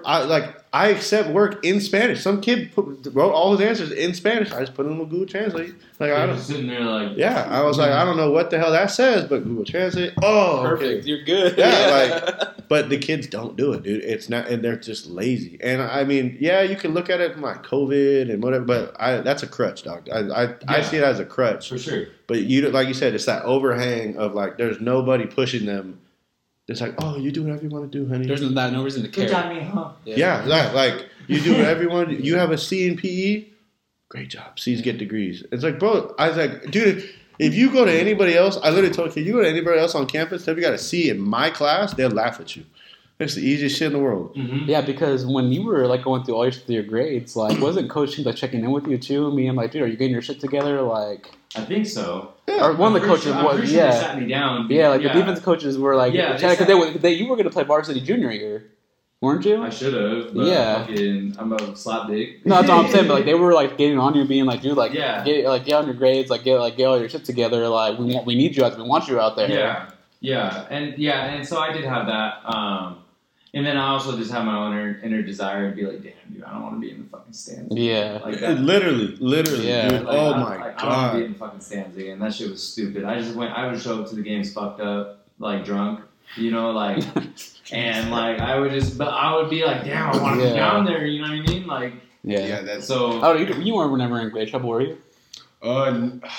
No, it was just, of course, towards the very end, because I was just partying a lot. They just dropped to the point where colleges looked at me and they were just like, come on, dude, like a two point something when you're normally a 3.2. Yeah. They're like, clearly we see where your focus is at. Something's going wrong. Yeah. And I was like, no, I have a great family. I swear. Just like the dude, I was in Spanish one senior year because I was like, I'm trying to go to college. Like, fucking shit. And in that math case, that's one of the guys like, maybe you should try looking somewhere else. Dude. Oh my God, bro. Yeah. It's a weird. Nowadays, everything's so much different than when we were in school. Like, it's crazy. Real quick, before of course we go to the ending on monologue. You said that you were into soccer, which you were coaching soccer and everything else. How did you get to be a multi-sport coach? So I'll start it from the beginning because how I got all three, even the football one, were like very out of the blue way. So football, how I got my, like, the first shot to do football was my cousin Josh's grad party. And my mom was like, we were going to go. And my mom was like, I can't go. You need to go represent the family. And I was like, oh, okay, I'll go for a little bit, whatever. Going on, whatever. So I'm like, okay, I'm going to leave because it's just me. Party's over. So it's the best decision I've ever made. I say this at all because what sparked me to be where I am now, and I tell everybody this. The very first person I said goodbye to was my aunt. And who was sitting next to my aunt? My head coach's wife. And they're good friends. So I said bye to my aunt, and she pimped me out. She was like, oh, my God, it's my nephew, Matt, da-da-da. He wants to teach, and he wants to coach. She was like, oh, my God, have you met my husband? Coach Mush, he's blah, blah, blah, blah. So they walked me out back. And it's at this little round table of like almost all important male figures on my mom's side of the family are at this table. My uncle, these other people, my grandpa. And, they're all drinking a little bit, whatever. And I was like, and shit, they're like, oh, my God, he wants to play. He wants to coach football, da-da-da-da-da. And Coach Mush turns around and he's like, asked me a bunch of questions. Who'd you play for? Da, da, da, da. And my uncle was just, intoxicated. He's like, oh, yeah, he's good. Oh, good kid. And they're like, when can you start? And I was like, well, it was like Friday. I was like, well, I can't start tomorrow. I'm going to Disneyland. They go, yeah, no shit. We don't start till Monday. I go, I'll be there Monday. All right, cool. I'll see you on Monday. And I pulled up on Monday to this school. I had no idea where it was. I had nobody there. And they're like, oh, he's our new freshman coach. And since then, I got into everything else I'm getting into now. So that's how I got the football. That's dope. I got in the truck, dude, to go home, and I called my mom, my dad, and I was like, dude, I think I got it. I think I'm a coach now. And like, for real? I go, yeah, I think I just got a coaching job. And then Monday came, and it transpired to me being a sub, student teaching, and they got me to work. It's the best decision I've ever made in my life. That's cool. Was saying goodbye to my aunt first. And it transformed my life into what it is now. Now, fast forward to soccer. No, I'll go baseball. I'll go chronological order. So we have football, then we go baseball. I don't know. I played T-ball, dog. I don't know baseball. So I'm at the weight room for football, and one of our football coaches is a baseball coach. And he was like, hey, bro, how do you feel about coaching baseball? And I was like, I was like, dude, I'm not gonna lie to you. I know jack shit about baseball, like nothing. No, it's fine. We just need you to be like there and like be a body. And I was like, okay. And I did baseball 3 out of the 4 years that I was there, and it was awesome. So like the kids would know. The kids would fuck with me all the time. I don't know. And I would be like, dude, I'm not a baseball guy. Whatever. This past season, I started getting all into it, hitting fungos and everything, and it was just. I get made fun of, and I don't give a fuck, but I got baseball just because they're like, we just need somebody. Mm-hmm. And I was like, all right, fuck it. So then when I got the soccer job, this is the weirdest one. We got the soccer job. I remember because I had just told baseball, I was like, hey, I want to focus on football. I want to take a bigger step in football because we had a guy leave, and I told baseball coach, I can't do it. Okay. And then 2 weeks later, it's my AD calls me into his office, and he's like, hey, how you feel about coaching soccer? And I was like, coaching soccer? Because baseball was just an assistant coach. He's like head coach of soccer. And I was like, you want me to be the head coach of soccer? He's like, yeah, I don't know anything about soccer. That's fine. You're a coach. You'll figure it out. And I was like, I'll get back to you on that. So what had happened, the previous coach, his right knee down got amputated. I don't know why. I didn't really care. So he couldn't do it anymore. So they're like, we need somebody to do it. I was like, whatever. I'll think about it. So then my buddy and I, David Salgado, are sitting in the PE. He's subbing for the other PE teacher. We're doing PE together. And I'm telling the story. He goes, oh, Mr. Tibbles asked me the same question. And I was like, dude, what'd you tell him? He's like, oh, I don't know. And I looked at him. I go, I'll do it if you do it. Yeah. And he's like, fuck, I'll do it if you do it. So we ended up co-coaching that program. And, dude, I know we're about to finish, but, dude, my experience with soccer, like being a head coach is fucking hard. Yeah. Dude, so that program, dude, I flipped that thing in the 2 years that I was the head coach, because I can't be there anymore, sadly. But in the 2 years that I was the head coach, dude, I flipped that thing around. So we got there. We had 30 kids in our program. So barely enough we had 13 and 14 on varsity and JV, whatever. Shoot, we had no subs, whatever. It was whatever. and we had uniforms were missing. We were missing a bunch of equipment. Like, we were like a poverty program on campus, pretty much. You know, like, we were like bottom of the barrel. Nobody knew who we were. And I was like, dude, you know what? Like, I'm going to put some elbow grease into this thing. So fast forward to now with how I left the program to whoever takes over next. Dude, we went from 30 to 60. We have three levels, freshman, varsity, JV, frosh. We have kids have shirts now to wear. I should have worn it. Kids have shirts now to wear at school, so the kids know, like, oh, that kid plays fucking soccer. Okay, nice. And, like, we started doing more stuff on campus. Like, people now know, like, it's a huge – we have jerseys now. Everyone has a jersey. Like, there we go. It turned around, bro. And I found myself, like, I was like, I don't know. Like, I told the kids, like, I don't know shit about soccer. But I know what it's – I know what – I tell the kids all the time. I say, you know, I may not know what soccer is like looks like, but I know what bullshit looks like, bro, and that's terrible. Like, so like I would bring that football mentality to soccer, and dude, we're like next year they're gonna be loaded, dude, and they're gonna be good. I hope they're gonna be good, dude. And so you left them in a good place. Yeah. Dude, no, I always told myself. Because dude, it was nuts. Like when I took that thing over, I always told myself, whoever I give it to next will not have to do nearly as much work as I did to get this thing, to get this ship in the right direction. Dope. But yo, bro, so I did football, soccer, and then baseball. And then this year I did all three together. Damn. I did football, soccer, and freaking baseball in one year. That's a year. Oh damn. My God, bro. Committed. I don't know how these kids do three sports, dude. I'm talking about multi-sport kids like that, because I was like, dead. There were some. Now I made it hard on myself because I would go school. Football doesn't start till 5, so we go school, soccer practice, football. So I would like double dip every day, and it got to the point where I was like, "This is fucking hard." Yeah, I'm getting home at like 8, 9 o'clock. I'm dead to the world, you know. But you have that motivation. You do it for the kids, and the soccer program, dude, is like my baby, dude. And I put so much work into that, and I'm hoping like next year it all like pays off. Everyone asks me, "What are you gonna do if they like?" Because we won 6 games my first year. Oh, dude, I got a great story to tell you. So we won 6 games my first year, 9 games on paper this year. So we didn't really win too much, but like they're gonna be good next year, dude. And I'm like, everyone's like, "What are you gonna do if they start winning?" I'm like, that's what I want. I want them to win, bro. Mm-hmm. So like you put the foundation there for them to get there. Yeah. So we have. There's the first year we started over, we had 2 seniors. Damn. 2 seniors. Everyone else was underclass, juniors, sophomores, freshmen. And our mantra with those 2 were like, those kids laid the foundation of like what the expectations are now. And then we got to this year, and that group of seniors, the mantra was, okay, now we're going to build a brand. We're going to make everyone know who we are, you know. And we went into that season, you know, oh, boys soccer has Coach Matt as their coach, whatever, everyone, oh, cool.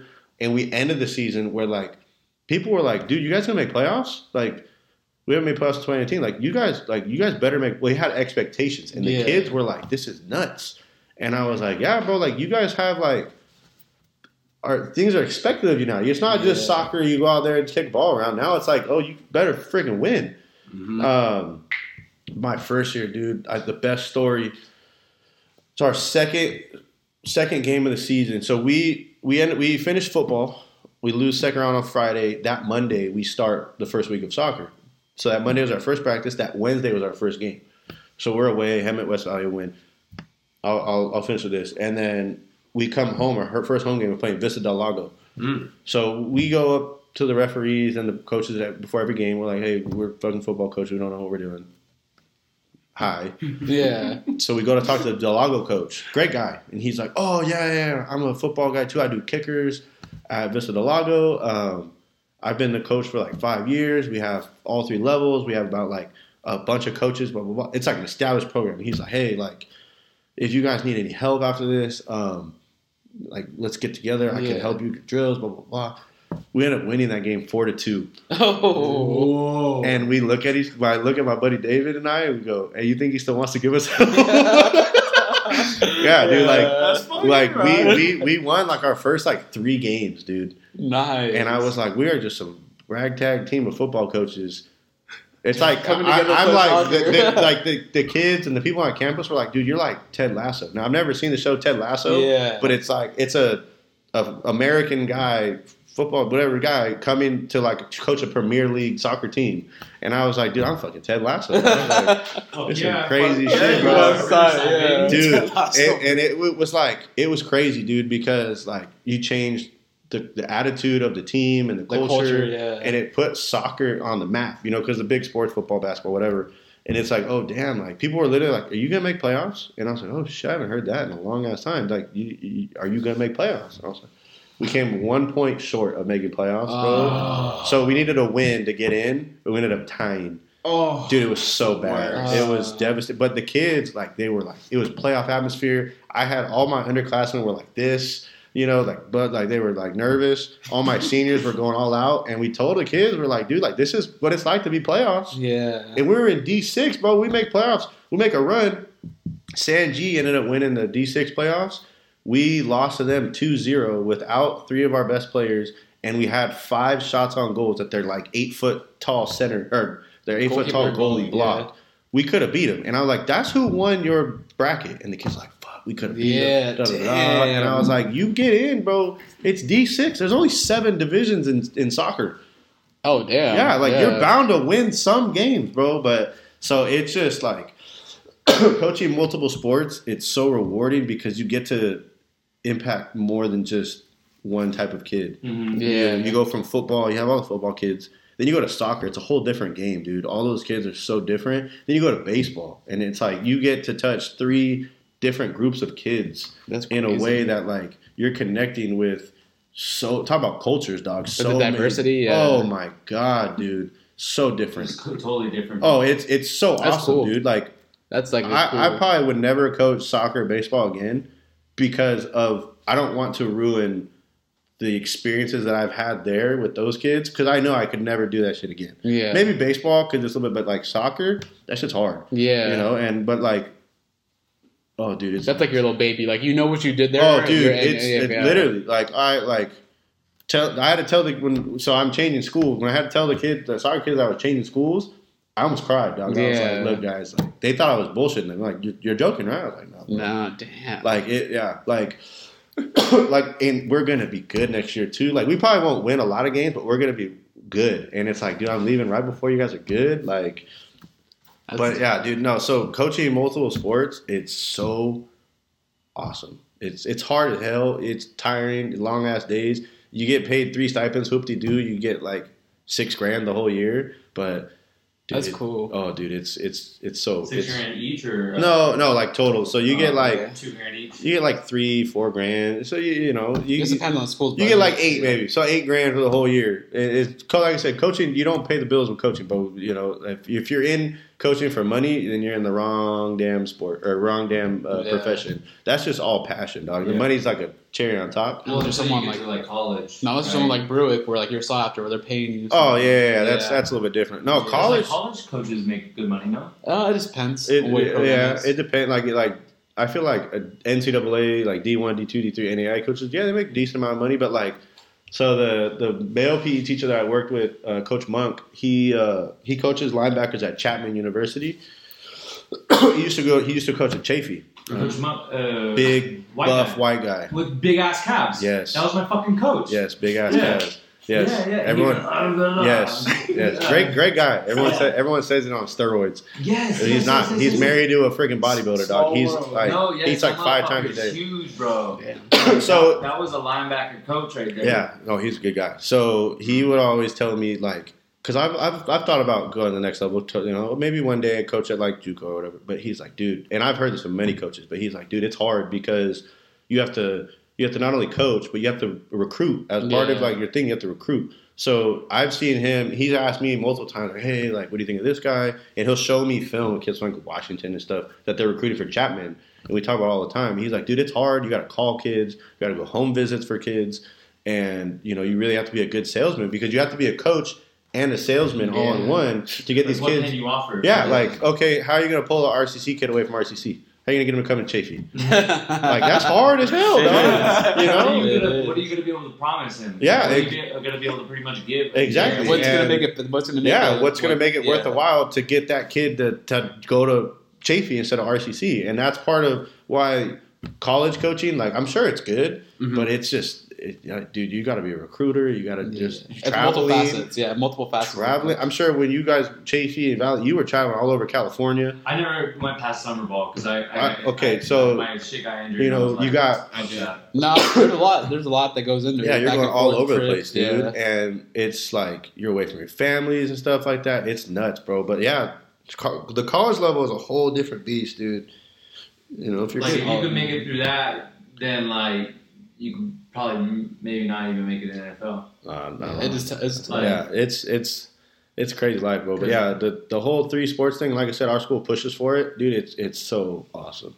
It creates better people for the community. It does. Oh, 100%. Yeah. 1 million. So man, we're getting pretty close on time. Yeah. No. So yeah. No, you're good. I told you I had a lot of time about, bro. No, you're good. But no, we want that. Anything closing, like anything that you want to kind of just close out with. Obviously, like you have the season coming up. Is there anything that you're excited about? Yeah, dude. So like I said, I'm changing schools, so I'll only be coaching football. And so come out, you know, Ramona football. We're not going to be as good as we were last year. We lost a lot of good kids, but we're going to compete. You know, we play everybody in the district, Riverside. We actually play everybody in the damn city. Okay. So this is our year. We call it our true crown of Riverside. You know, so we play King, Pauly, North. Notre Dame's still on there? No. Okay, so we don't play Notre Dame. Notre Dame's the one school that we don't play in Riverside, but they're like it's like private school. Okay. But we play literally everybody else in the city. So, you know, we got a couple games coming out. Our first game is in, like, August or whatever. I don't know the exact date. We play at North.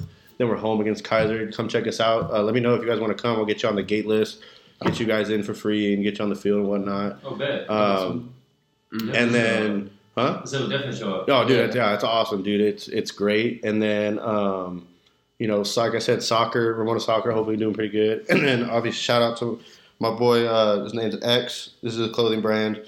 One of the kids at Ramona, blessed ones. I figure I wear it just in case you guys close something like that. I like that. That's nice. That's a nice hoodie. And then, yeah, no, they're super clean, dude. Like, I got this one for free because I'm just a coach, but I do everything I can to pimp them out a little bit. Not for sure. We got to get Shiloh on one of those. I know Shiloh would rock that for sure. Yeah, no, bro. Like, I'll connect you guys with him. Yeah, good it's Instagram. Yeah, he's a good kid, dude. Yeah. And then my buddy, our goalie, Jesse Gonzalez, he has a auto detailing place. It's Gonzalez.details on Instagram. If you know, if anyone needs anything done in the city of Riverside, he's up and coming kid, hard worker, wants to, you know, wash cars and things like that. I'm supposed to have my car detailed for him. It's pretty cheap, dude. He told me how much it was, and I was like, for real? I was like, is that the coaching discount? He's like, no. I was like, oh, for sure. I saw, bro. Up and coming, man. I thought that was good. Then my man, Jared, you know, Gonzalez Flicks. He's trying to get into taking pictures. I try to be there for the kids as much as I can, dude. That's good, man. I'm all for that. Try to pimp out the kids' business ideas as much as I can. No, that's good, man. But, yeah, dude. I tell them all the time, like, anything that, like, can help, like, anyone younger. Like, all this that I've learned and gained over the years, I always try to pay it back forward in any way I can. Yeah, so dude. I love that. I'll connect you. Like these hoodies are comfortable. You know, they got a little, I don't know what side it's on, little stars on the hood, little eyes. I like, you know, and it's his brand, and he's got like a little clothing, Instagram, and everything. And it's a lot of the kids at school wear them. You know, I wear this every so often. Oh, you got one? You got one? I'm like, yeah, of course I got one. My boy, he'll hook me up. But no, definitely, I'll send you a little Instagram, and then.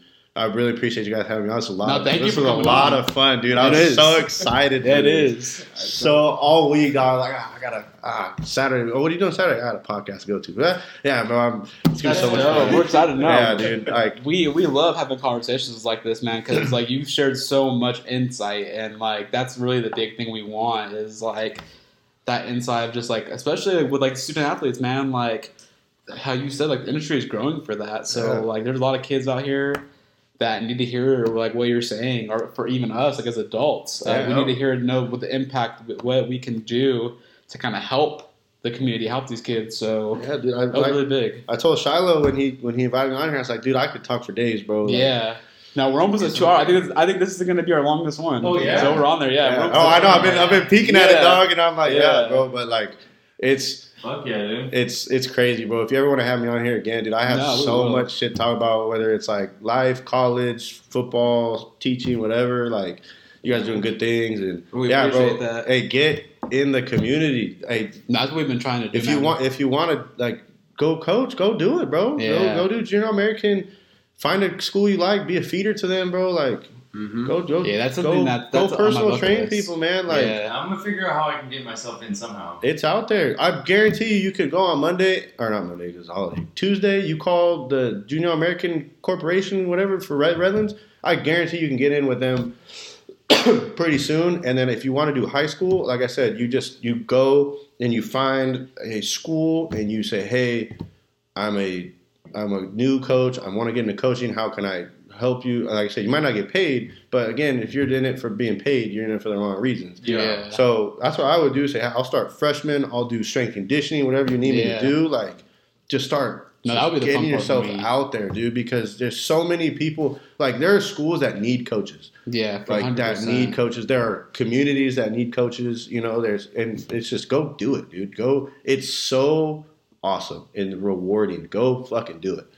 Because I'm so happy that I got into how I did. And I'll never leave it. I'll never leave. Beautiful. So, it's like, and that's like the theme of this podcast is like, go again, community. Yeah, go if you go, can coach, go be a part of your community, dude. It's so rewarding to see, and I can only imagine if I was in like this area, you get to see all everyone's like younger brothers, cousins, sisters, things like that. I see that in Riverside now, dude. Like, I had one girl when she found out I wasn't coming back for Ramona, she was like, she came to my office, she was crying. She's like, dude, my brother won't be able to have you now. Da, da, da. So you get to see that lineage of kids, and you get to have that experience of like, fuck, these kids care about you just the same way like teams cared about you.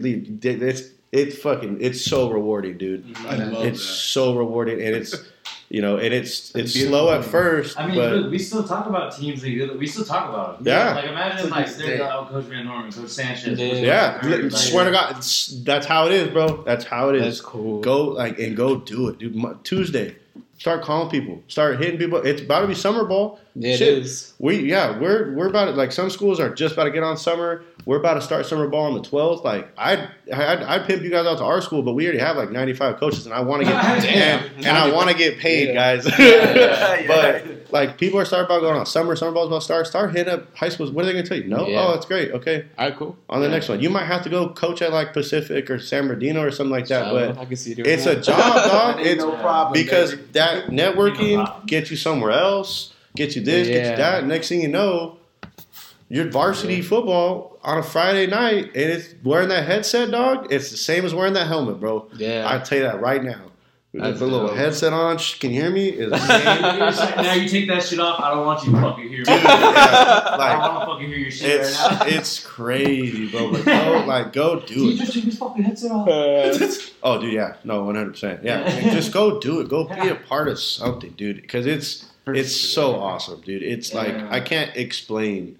Nah, I'm happy, man. Like I said, thank you for coming on. Thank you for sharing that, man. It was really, really fun to have you on here. Didn't even feel like 2 hours. And dude, I does it. Like I did it. Yeah, it definitely did it. But yeah, I definitely got wrapped this one up. Yeah, no, go for it. We got to wrap it up. So thank you again for coming on. We're checking out. Oh, later. It's your boy Shiloh. Later. No kiss. Oh yeah. I got you.